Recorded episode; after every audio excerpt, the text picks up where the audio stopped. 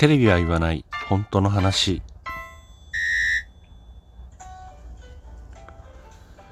この番組は私智之が政治経済政治経済社会問題などなど自分の思ったことをダラダラとおしゃべりする番組です。何かしら皆さんの気づきだったりとか考えるきっかけになれば幸いです。ということで、えー、しょっぱなからなまってましたけど えー、今回はね、えー、前回の続きということで続けていきたいと思います。えっ、ー、と、前回はね、えー、ツイッターで仲良くしていただいてるドラミさんという方から質問のメッセージをいただいて、で、昨日、前回ね、えー、収録を上げたんですけれども、早速聞いていただいたようで、えー、またね、お手紙が届きましたので、ご紹介します。えー、早速聞かせていただきました。声だけの説明は大変そうでしたね。無茶ぶりに答えてくださって本当にありがとうございます。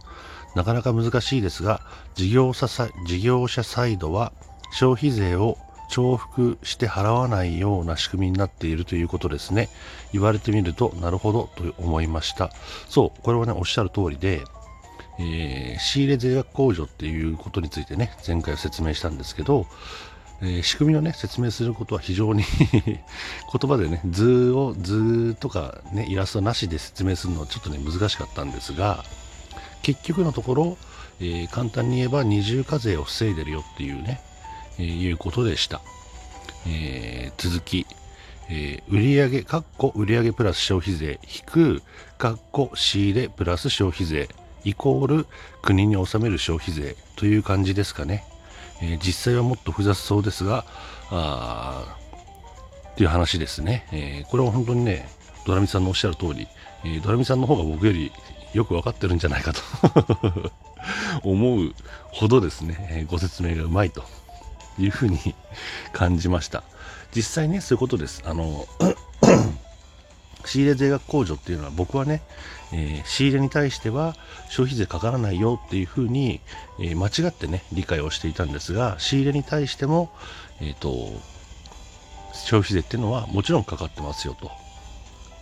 で、えー、売上に対しても消費税がかかってるので、え、そこでね二重の消費税の支払いにならないように、えー、仕入れにかかった消費税っていうのは引いていいよってその国に納めるときにねえー、そのその部分は引いていいよっていうのが、えー、仕入れ税額控除ということの仕組みでした。ね、なので、えー、なんていうのかな、その非正規雇用の拡大につながるっていうのは、一概にはね、えー、結局そうは言い切れなかったということなんですが、えっ、ー、とですね、その消費税っていうのはね、えー、逆進性が強いよ、ね。えー、所得の低い人ほど負担率が大きくなってしまう。ねえー、お金持ちほど負担の割合が低くなってしまう、ねえー、そういう逆進性がある税金だということにはもうもちろん変わりがないので、えー、結局のところどういうことかっていうと消費税を導入すると単純にね景気が落ち込みますと でその景気が落ち込みますっていうのはもちろんね、消費税分お金を取られちゃうからっていうのももちろんありますけど、まあ、税金の役割っていうところからね、えー、消費税っていうのが結構外れてるよっていう、いう部分もあります。あの、それに関してはね、えー、どこだっけ？シャープ26だっけ？あたりでね、消費税のまとめっていうところで僕話してますんで、気になる方は、えー、お聞きになってみてください。あとは、シャープ20ぐらいかな。えー、税金、あ、16、17かな。あ、そっかそっか。シャープ16、17あたり、なんで税金払わなきゃいけないの？というところで、税金の役割を話していて、シャープ21かな。うんかなんかで、その消費税のまとめみたいなのを話してるはずなので、事前にチェックしたはずなのに忘れちゃったな。いうことでね、えー、もし気になる方いらっしゃったら、えー、聞いて合わせてね、聞いてみていただけると、ー、今話してる内容がね、どういうことかっていうのがわかるかと思います。ということで、えー、消費税っていうのは、景気を押し下げる、ね、えー、効果があって、えー、だからこそ、会社のね、売上とか、あ利益っていうのはね、どんどん下がっていってしまうよと。でそうなると、えー、企業は何を考えるかっていうと、えー、経費を圧縮したい、ね、経費をなるべく少なくしたいっていうふうに思うはずなんですよね。だって儲かってないんだからそうだよね。売上は、売上は下がっていくのに経費は、えー、経費はそのままだったら単純に、えー、利益がどんどん削られていくっていうだけですよね。だから、うん、非正規雇用に切り替えて、えっ、ー、と、人件費を抑えたい。っていう狙いがまず一つあるのと、あと、その非正規雇用に関しては、えー、正社員と違ってね、えー、雇い止めとか、もう契約、ね、一応契約、1年契約とかだったら、その1年後にね、えー、まだまだ経費を削りたいと思えば、えあなたもう来なくていいですよって簡単に言えちゃう。いうことで、えー、ていうのかな、その、経費をコントロールしやすい。っていうところで非正規雇用が、拡大している。というふうに考えられますと。僕は思思いました。今回のね、仕入れ税額控除。結局その仕入れ税額控除のうんと理解がちょっと僕は間違っていたんですが、結局のところ、景気が悪くなれば非正規雇用が増える原因になるよっていうのは、そういうね、相対関係、相関関係かっていうのは多分変わらないと思います。ね、えー、仕入れ税額控除っていう部分が、その理由から一つ抜けたとしても、他にね、えー、非正規雇用が拡大する理由っていうのはいくらでもあるので、特にね、事業者側からしたら、ね、あの人を安く雇えるんだったら、その、それに越したことはないじゃないですか。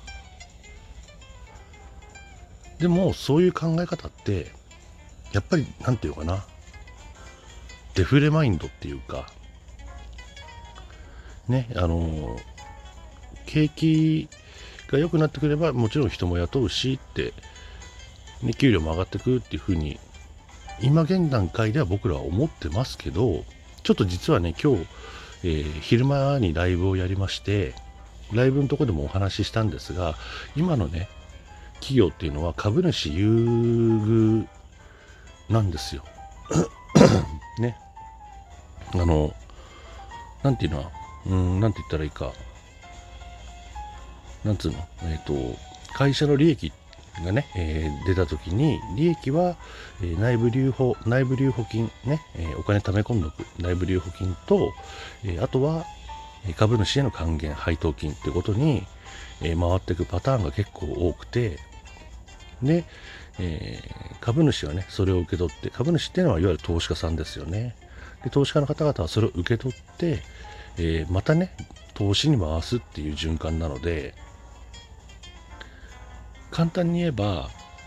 ね、そういう雲の上のところでお金がぐるぐる回っていて、ね、一般庶民には落ちてこないよと。だから、多分景気が良くなっても、えー、賃上げ、ね、給料が上がるよっていういう感じにはなかなかならないだろうなっていうのが僕の予想です。ね、設備投資はもしかしたら行うかもしれない。ね、景気が良くなれば、えー、会社の売り上げも伸ばす、ね、チャンスですから、ね、え、ー、と、工場をもう一個作るとか、ね、新しい機械導入するとか、ね、えー、まあ、新しい仮に工場を作ればそこでまた雇用が生まれるんで、その雇用という点ではね、増えるかもしれないですけど、えー、例えばそれが、あ給料がね、いい給料で雇うかどうかっていうのはまた別の問題。だと思うんで、賃上げっていうのはね、なかなか、多分、なんていうの？事業者としては、その優先順位的に言ったら、かなり下の方だろうなと思うんですよね。でも、僕ら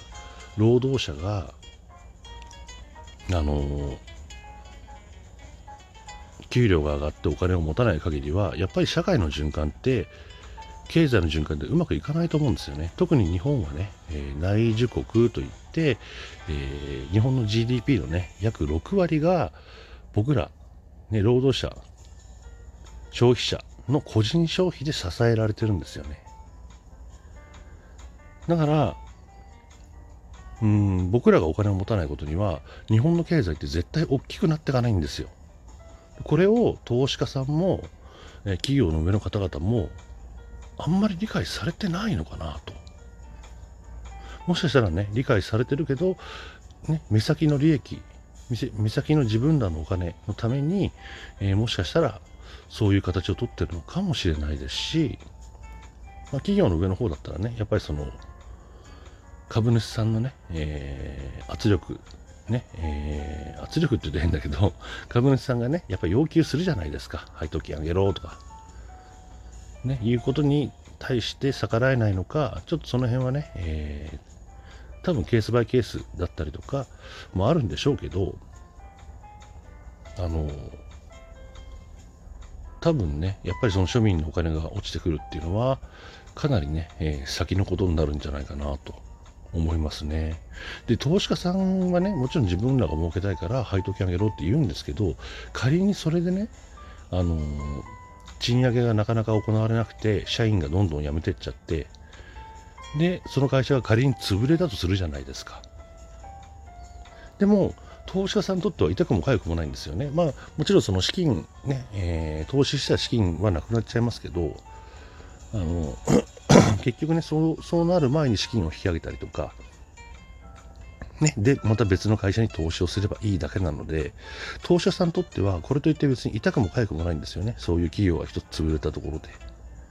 でも働いてる僕らにとっては自分の会社が潰れるって一大事じゃないですか。